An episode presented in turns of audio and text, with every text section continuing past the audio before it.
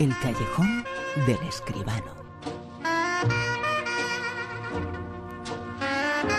Muchas cosas interesantes eh, para comentar esta noche en el mundo del cine, en el callejón del escribano con José Manuel. Escribano, muy buenas, José Manuel. Buenas noches, Bruno, ¿qué tal? Ayer eh, tuvimos eh, con nosotros, es fantástica, ¿eh? Marta Etura, la protagonista de Oh. Guardián Invisible. Naturalmente, ya os estuve oyendo. Fantástica, Marta. Es una, eh, eh, una estupenda actriz y también una estupenda persona, hay que decirlo. Pues ella es eh, la protagonista de esta película, El Guardián Invisible, magia, misterio, muchas cosas juntas aquí. El tipo que asesinó a Carla Huarte hace un mes y medio es el mismo que ha asesinado ahora a Ino Alizasu. Creo que nos enfrentamos a un asesino en serie. Usted es de Elizondo, ¿verdad, Salazar? Sí. Necesito que te traslades allí y que te hagas cargo de la investigación.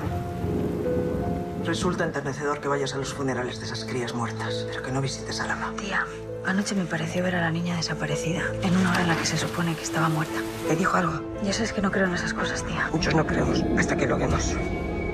Amaya ha venido aquí a protegernos a todos. A quien debería haber protegido cuando se puso enferma fue a Lama. Y lo único que hizo fue largarse a inventarse una nueva vida. Y tía, ¿sabes por qué Basada en hacer la obra, en la novela del mismo nombre de Dolores eh, Redondo, llega ahora al cine El Guardián Invisible y la opinión de nuestro crítico es... Pues que es la nueva película de Fernando González eh, Molina y la protagonista, como decíamos hace un momentito, es Marta Etura, con ella Elvira Mínguez, Francés Orella y un estupendo plantel de eso que se llama secundarios, pero que son magníficos actores y actrices. Bueno, este director, Fernando González Molina, recordemos que debutó con muy buena fortuna taquillera con aquella comedia Fuga de Cerebros y luego alternó las series de televisión, que ha hecho algunas importantes, con adaptaciones literarias, primero de Federico Mocha, estas películas Tres metros sobre el cielo, Tengo ganas de ti, y luego de bestsellers nacionales, Palmeras en la nieve, y este ahora, como muy bien dices, de Dolores eh, Redondo, El guardián invisible, ambientado en el oscuro y misterioso valle del Baztán.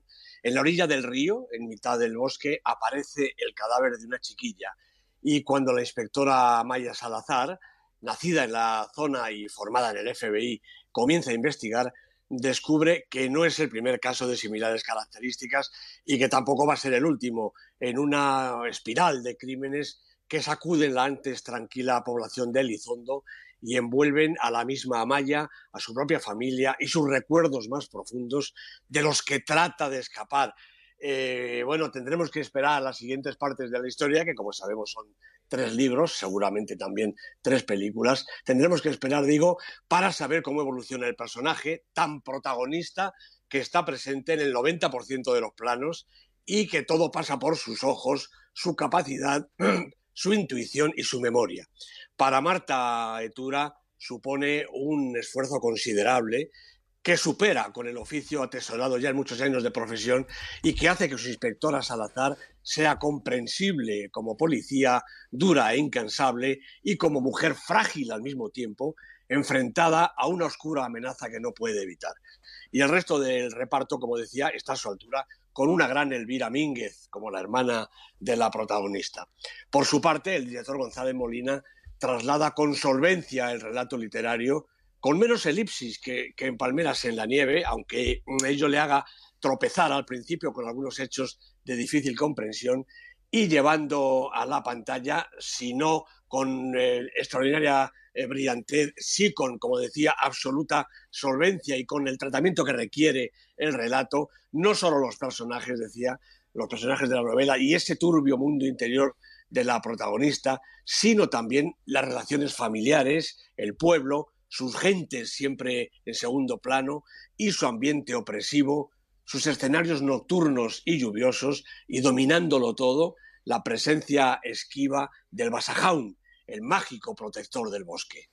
El Guardián Invisible, la película de la semana, desde luego película de actualidad aquí en el Callejón con José Manuel Escribano. Justo hace siete días se entregaban los eh, premios de los premios, los premios Oscar. Y Pues en el sí. premio de los premios de los premios, a la mejor eh, película, pasó esto. And the Academy Award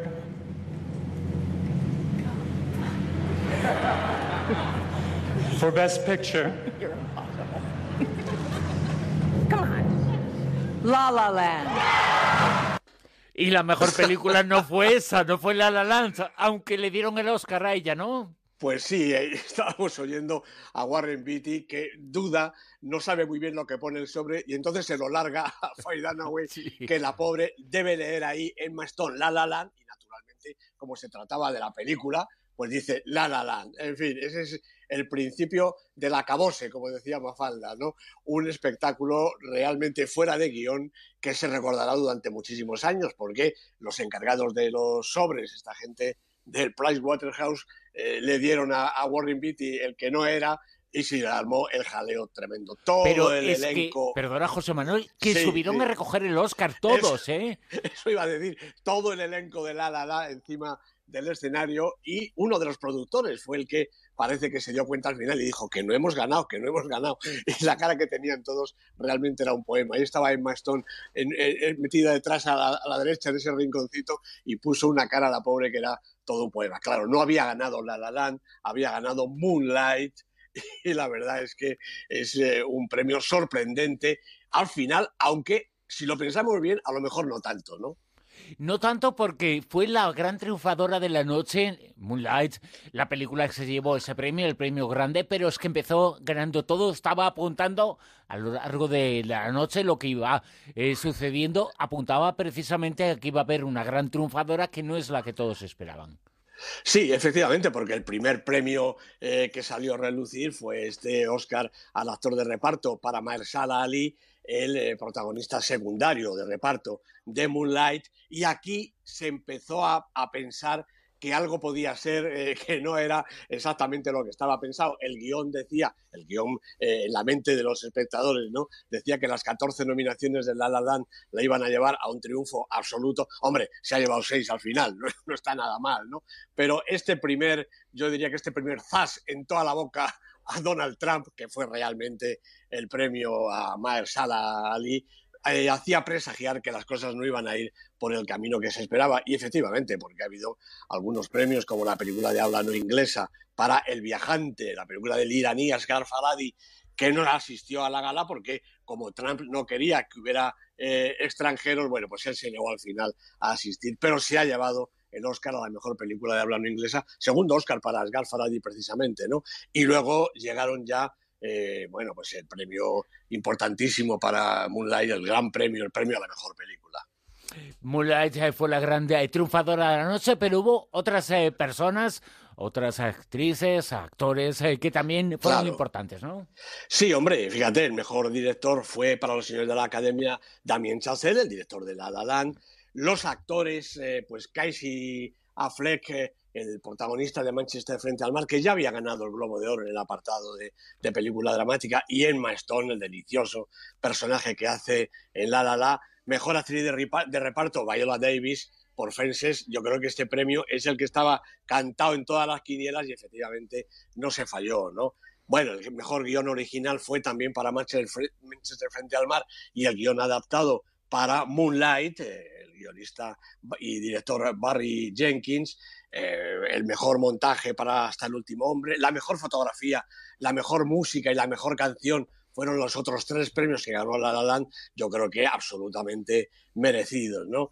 Colin Atwood ganó el premio al mejor vestuario para Animales Fantásticos y dónde encontrarlos, y el mejor maquillaje fue para Escuadrón Suicida, seguramente para homenajear a esta Harley Quinn, el personaje de Malcolm Robbins, eh, Robbie, una auténtica delicia. Eh, los efectos visuales fueron para el libro de la selva y el mejor largometraje de animación para Zootrópolis, dos de los eh, premios que también eh, no llegaron a sorprender porque estaban en todas las quinielas.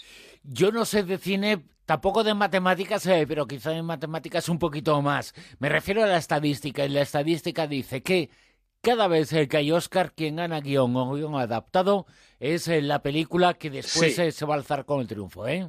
Efectivamente, yo creo que los académicos reconocen el trabajo del guionista, a veces guionista-director, como en el caso de Moonlight, este, eh, Barry Jenkins, y esa es una pista realmente importante. También es verdad que Moonlight había ganado ya el Globo de Oro, también en la categoría de eh, película dramática. Entre las dos, la que ganó la comedia musical y la que ganó el drama, estaba el Oscar indiscutiblemente el año pasado pasó un poco lo mismo con Spotlight, ¿verdad? Y este premio de Moonlight no es que no sea un Oscar merecido, absolutamente. La película es realmente estupenda. Quizá no es la película que se pensaba como ganadora de un Oscar, porque la historia, como decía, de un homosexual negro, un chaval que cuenta toda su vida desde que es un crío con todas sus dificultades, luego de chaval y después ya de hombre adulto, película protagonizada, dirigida, escrita toda por afroamericanos, incluso eh, eh, por eh, un afroamericano, además musulmán, como Ersala Ali. Realmente, no sé si Donald Trump, que parece que estaba en su fiesta particular en ese momento, lo ha podido digerir todo esto ya una semana después. Y una semana después hemos repasado el palmarés de los Oscar. Ahora vamos con nuestro palmarés, el del Super 10. En el super10.com en internet están todos los datos. Aquí os eh, repasamos semana tras semana los 10 eh, primeros eh, puestos. Esta semana en el puesto número 10. Pues está Loving, otra de las películas que estaban ahí, ahí, a ver si arrancaban algún Oscar. La ha dirigido Jeff Nichols, Joel Edgerton, Ruth Nega son los protagonistas y es otra película también protagonizada por afroamericanos. En el 9. Comanchería de David Mackenzie tampoco ha llevado grandes cosas de la gala de los Oscars, pero la película es estupenda. Dirigida por David Mackenzie, es Super 10 desde esta semana. En el 8. También llega al Super 10 a las 10 semanas en la lista La Doncella, la película de Park and Walk, una película de la que debe haber en cartel ahora mismo como dos copias en toda España, pero aún así los que no la hayan visto deben buscarla porque es una sensacional película. En el 7. La Gran Muralla, película de San Jimu con Matt Damon de protagonista, dos semanas ha bajado dos puestecitos. En el 6. También ha bajado dos puestos esta, vamos a llamarle película, 50 sombras más oscuras, tres semanas en la lista para James Foley con Jamie Dornan y Dakota Johnson en los papeles protagonistas, igual que en la primera parte. 5. Esta película es extraordinaria. La vida de Calabacín la ha dirigido Claude Barras y este título tan curioso esconde a una fantástica película de animación cortita pero realmente sensacional. Primera semana en la lista. En el 4. Pues también primera semana y película de la semana, porque ha subido más que ninguna, es Por tu bien, esta comedia española dirigida por Carlos Terón y protagonizada por los tres tenores, Coronado, Álamo y Cámara. En primera el semana, primera semana y película de la semana, como decía. En el puesto número 3. Tarde para la ira, otra película española. Esta no tiene nada de comedia, pero es sensacional. Raúl Arevalo ha ganado todos los premios con ella. Antonio de la Torre, Luis Callejo, Tarde para la ira, 15 semanas en el Super 10. En el 2. Otra estupenda película, Patterson, de Jim Jarmusch, con Adam Driver, Fed Farani. Ya lo hemos contado todo sobre ella. 12 semanas en la lista. Y nosotros sí le damos el Oscar, ¿no? El puesto número 1. Pues sí, La Ciudad de las Estrellas, La La Land, Damien Chazelle, Emma Stone, Oscar para los dos. Ryan Gosling se quedó esperando otra ocasión, siete semanas en la lista, sigue siendo número uno y sigue siendo una película estupenda. José Manuel Esquivano, como siempre, muchísimas gracias. Gracias a ti, Bruno. Un abrazo. En Onda